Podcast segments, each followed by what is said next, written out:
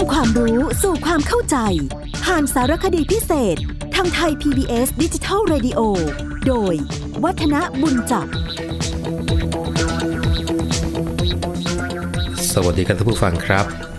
วันนี้เราก็คงจะเริ่มทำความเข้าใจเกี่ยวกับประเพณีต่างๆ ให้ชัดเจนขึ้น เพราะว่าเมื่อครั้งที่แล้วถือว่าเป็นบทนำที่จะเข้าสู่รายการคือทำความเข้าใจ เกี่ยวกับความหมายของประเพณี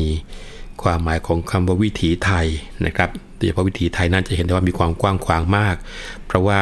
รวบรวมถึงทุกสิ่งทุกอย่างที่เกิดขึ้นในชีวิตของคนไทยเรานับตั้งแต่อดีตจนปัจจุบัน แล้วก็โยงใหญ่ไปสู่สิ่งที่อาจจะเกิดขึ้นได้ในอนาคต แล้วก็ประเพณีนี้ถือกันว่าเป็นฐานสำคัญที่ทำให้วิถีไทยนั้น จะปรับเปลี่ยนไปในมุมใด แล้วก็ได้เห็นว่าเรามีอะไรดีๆ หรือว่ามีอะไรที่ควรจะใส่ใจกับสิ่งที่เกิดขึ้นมาเมื่อครั้งอดีตบ้างนะครับ เพราะว่าประเพณีถือว่าเป็นการกระทำกิจกรรมทางสังคมที่ผู้คนส่วนใหญ่ถือปฏิบัติสืบต่อกันมา แล้วก็ประเพณีนั้นก็เป็นบรรทัดฐานเกี่ยวกับการดำเนินชีวิต พออธิบายมาถึงตรงนี้ท่านผู้ฟังอาจจะบอกว่าเอ๊ะแล้ว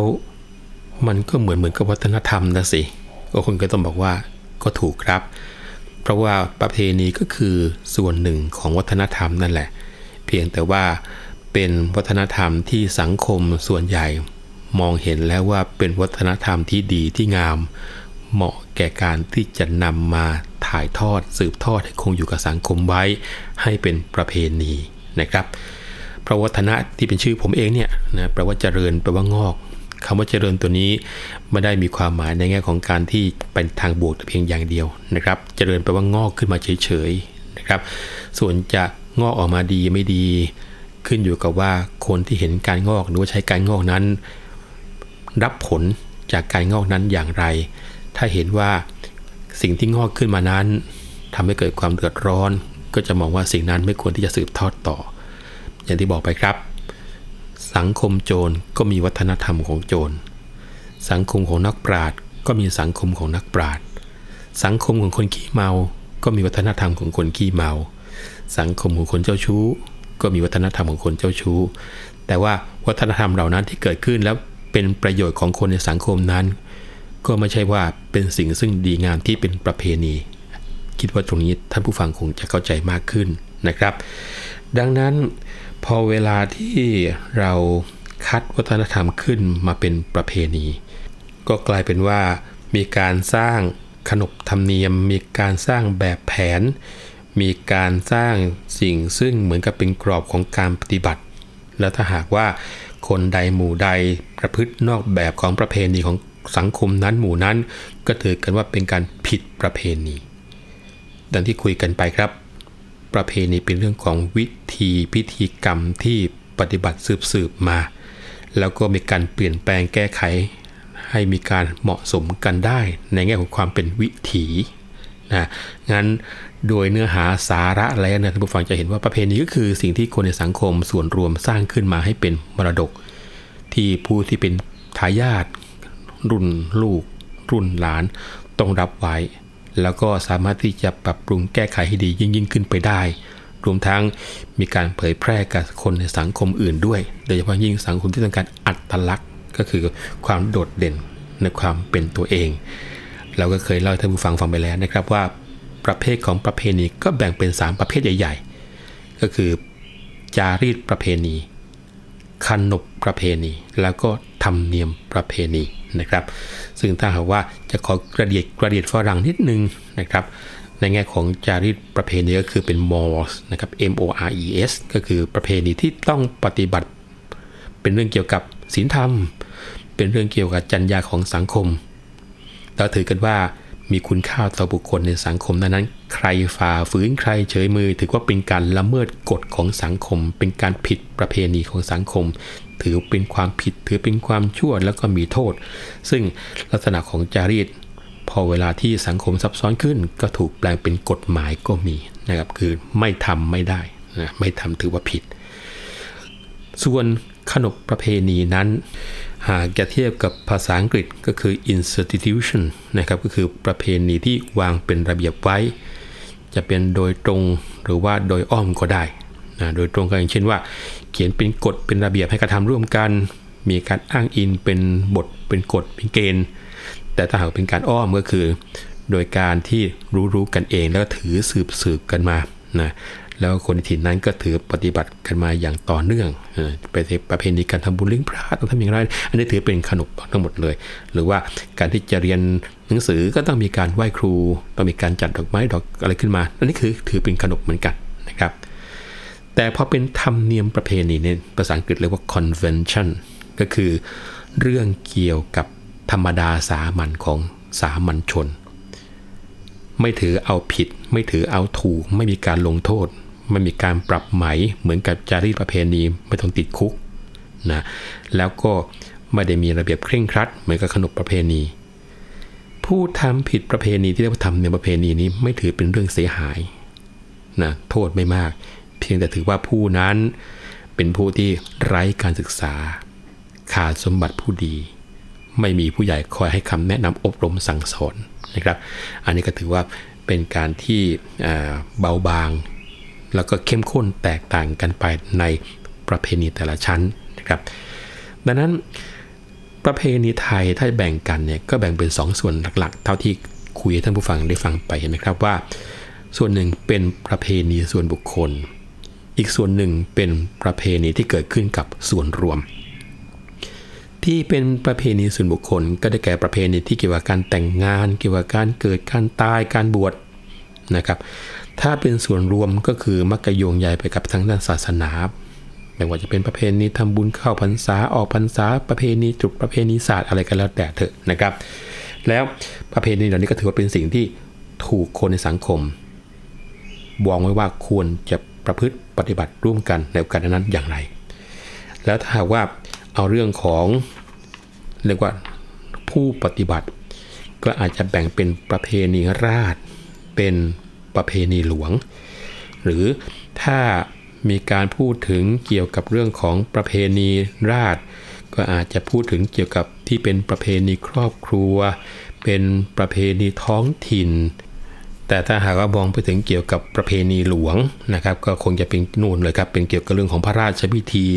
เรื่องของพระราชกุศล แล้วก็รัฐพิธีนะซึ่งเรื่องพวกนี้ก็คงจะค่อยๆคุยกันอย่างต่อเนื่อง แล้วก็มาทำการแลกเปลี่ยนความคิดกับท่านผู้ฟังด้วยในบางกรณีเหมือนกันนะครับ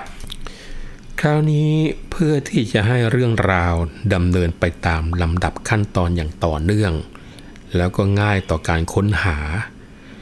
ดังนั้นผมจะนำเอาเรื่องราวเกี่ยวกับประเพณีวิถีไทยเนี่ยรวมทั้งพิธีมงคลต่างๆ วันสำคัญต่างๆ เกี่ยวกับเรื่องของอสังคมวัฒนธรรมเศรษฐกิจอะไรก็แล้วแต่เถอะนะครับ โดยการที่ขอเริ่มจากความสัมพันธ์กับชีวิตของคนไปก็แล้วกัน โดยการที่จะเกี่ยวตั้งแต่เรื่องของการเกิดเรื่องของวัยเด็กๆ พิธีเกี่ยวกับการเข้าสู่วัยรุ่น แล้วก็ส่วนที่เกี่ยวกับการที่จะเข้าสู่วัยผู้ใหญ่ รวมทั้งพิธีหรือว่าเรื่องเกี่ยวกับการครองเรือนเมื่อมีครอบครัว แล้วก็โยงใยไปเกี่ยวกับเรื่องการเทศกาลแล้วก็สิ่งที่พบเจอในชีวิตประจำวันไปตามลำดับจนกระทั่งประเพณีสุดท้ายสุดท้ายก็คงจะสัมพันธ์เกี่ยวกับเรื่องวาระสุดท้ายของชีวิตมนุษย์เราทุกคน นั่นก็คือประเพณีที่เกี่ยวกับการตายนะครับ ซึ่งผมคิดว่าพอ ทำการกำกับเรื่องราวนำเสนอเหล่านี้ขึ้นไปแล้วเนี่ยสำหรับท่านผู้ฟังที่ติดตามฟังรายการประเพณีวิถีไทยก็พอจะจับเขาได้แล้วในการที่พอเวลาในฟังตอนต่อๆไปนะอะไรมาก่อนอะไรหลังนั้นผมมองในเรื่องของเอาอายุของคนเข้าไปมีส่วนร่วมนะครับ แล้วก็ในนั้นอาจจะมีการบ่งบอกถึงส่วนที่เกี่ยวโยงกันไปยกง่าย ๆ ถ้าในส่วนของช่วงต้น ก็อาจจะเป็นเรื่องเกี่ยวกับการทำขวัญวัน ประเพณีการเกิด การทำขวัญเดือนโกนผมไฟการตั้งชื่อทำบุญอายุนะครับ พอเข้าสู่วัยรุ่นก็คงจะโยงใยไปเกี่ยวกับเรื่องของความคิดโบราณที่เกี่ยวกับเรื่องของการที่จะมีประเพณีการโกนจุก การบวชเนนที่เรียกว่าบรรพชา พอเข้าสู่วัยผู้ใหญ่หน่อยก็จะเป็นพิธีอุปสมบทคือบวชพระนะก็ โยงใยไปกับวันสำคัญสำคัญในศาสนานะไม่ว่าจะเป็นวันวิสาขบูชาออกพรรษาเข้าพรรษานี่เยอะแยะมากมายมหาศาลที่เราจะได้คุยกันนะครับ แล้วพอเข้าสู่วัยครองเรือน ก็เรือนก็บอกอยู่แล้วว่าก็น่าจะพูดถึงเกี่ยวกับพิธีปลูกเรือนการตั้งสรรพระภูมิ การแต่งงาน แล้วก็พอเป็นผู้ใหญ่ก็ต้องไปมีความสัมพันธ์กับเทศกาลต่างๆ ไม่ว่าจะเป็นตรุษเป็นศาสตร์ปีใหม่สงกรานต์ลอยกระทงพวกนี้อยู่ในภาคนี้ทั้งหมดเลยนะครับ แล้วในภาคสุดท้ายประเพณีก็คงจะเป็นวิถีกับชีวิตช่วงท้ายของเรา อย่างที่บอกไปก็คือเกี่ยวกับความตาย ไม่ว่าจะเป็นการทำศพการทำบุญร้อยวัน การทำบุญอุทิศส่วนกุศลให้แก่ผู้ล่วงลับและปิดท้ายด้วย วันสำคัญสำคัญของไทยที่เป็นแง่ของสังคมนะซึ่งอาจจะไม่ตรงกับการที่เป็นช่วงชีวิตใดช่วงชีวิตหนึ่ง นี่ก็ถือว่าเป็นกรอบคร่าวๆนะครับ ที่ผมจะนำเอาเรื่องราวเกี่ยวกับประเพณีพิธีไทยมาพูดคุยกับท่านผู้ฟังในช่วงตรงนี้กัน แล้วก็ดังเป็นที่ทราบกันทั่วไปนะครับ ว่าประเพณีนั้นก็คือวัฒนธรรมที่มีการคัดสรรขึ้นมา แล้วก็การเกิดวัฒนธรรมนั้นก็มีสิ่งปัจจัยคล้าย ๆ กันก็คือ มาจากสภาพแวดล้อม ที่เกี่ยวกับทางด้านภูมิศาสตร์นะคนไทยนั้นก็อยู่ในพื้นที่ที่เป็นที่ราบรุ่มอุดมไปด้วยแม่น้ำลำคลองดังนั้นคนไทยก็มีวัฒนธรรม มีเกี่ยวกับเรื่องของประเพณีเกี่ยวกับน้ำหลายต่อหลายอย่างด้วยกันนะพอน้ำหลากมาก็คือวันเพ็ญเดือน12 ก็มีการทำกระทงไปลอยในลำคลอง เพื่อที่จะขอขมาขอโทษต่อพระแม่คงคา ขอพรจากพระแม่คงคาและประเพณีพวกนี้ก็ยังคงโยงใยกันไป กับการแข่งเรือ การเล่นเพลงเรือ การแห่กระถินผ้าป่าอะไรเงี้ยนะครับ แล้วก็ส่วนที่เป็นวัฒนธรรมอีกอย่างหนึ่งนอกจากสภาพแวดล้อมก็คือ การทำมาหากิน โดยเฉพาะยิ่งแรกเริ่มเดิมทีเนี่ยเราก็เป็นระบบของสังคมเกษตร ดังนั้นคนไทยส่วนมากก็จะมีอาชีพพวกทำนาทำสวนทำไร่ ก็มีประเพณีพวกนี้ขึ้นเยอะทีเดียว ไม่ว่าจะเป็นประเพณีขอฝนประเพณีลงแขกเกี่ยวข้าวนวดข้าวการละเล่นอะไรก็เยอะแยะมากมายใน ลานนวดข้าวนะครับ ตัวแปรสำคัญที่น่าสนใจก็คือค่านิยมนะผู้ฟัง เพราะว่าค่านิยมนี่มีความสัมพันธ์กับวัฒนธรรมอย่างใกล้ชิด มีความสัมพันธ์กับประเพณีอย่างมาก แล้วค่านิยมบางอย่างก็กลายเป็นแกนของประเพณี ก็คือมาเป็นวิถีชีวิตของคนไทยโดยเรียกว่าเป็นส่วนรวมจนกระทั่งกลายเป็นเอกลักษณ์ แล้วก็แสดงออกถึงความมีอิสระเสรีภาพ แล้วนอกจากนั้น มันยังมีอิทธิพลจากวัฒนธรรมอื่นๆเข้ามา ซึ่งมาหลายทางตั้งแต่การติดต่อระหว่างผู้คนจากสังคมหนึ่งกับสังคมหนึ่งการสื่อสารที่ตอนนี้เปิดกว้างมากนะครับ ซึ่งคุณก็ต้องบอกว่าเรื่องพวกนี้มีผลกระทบต่อประเพณีทั้งหมดเลย แล้วก็ตัวแปรของประเพณีที่สำคัญที่รายการนี้อาจจะหยิบยกมาคุยกับท่านผู้ฟังอย่างต่อเนื่องนะครับ ก็คือเรื่องเกี่ยวกับค่านิยมของสังคมในบ้านเรานี่แหละครับ เพราะว่าสังคมของเรานั้นมีค่านิยมที่บางอย่าง ก็ก่อให้เกิดประโยชน์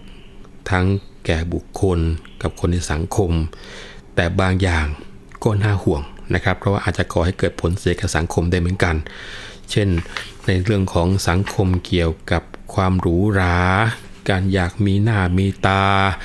การเชื่อถือโชคลางนะครับ ดังนั้นในส่วนของการที่เราจะหยิบยกเอาประเพณีวิถีไทยมาคุยกันตรงจุดนี้เนี่ยก็คงจะต้องบอกว่าเราคงจะได้มีการแลกเปลี่ยนความคิดตรงนี้ไปด้วยในเวลาเดียวกันนะครับเอาละครับวันนี้ช่วงของประเพณีวิถีไทยภาคของการโหมโรง ก็คงจะใช้เวลาเท่านี้ก่อน ตั้งแต่ครั้งหน้าไปเราจะเริ่มเจาะลึก ไปแง่ของประเพณีวิถีไทยในแต่ละช่วง แต่ละช่วงดังที่ได้ป่วยเรื่องเอาไว้ วันนี้วัฒนบุญจับขอลาไปก่อนนะครับ สวัสดีครับ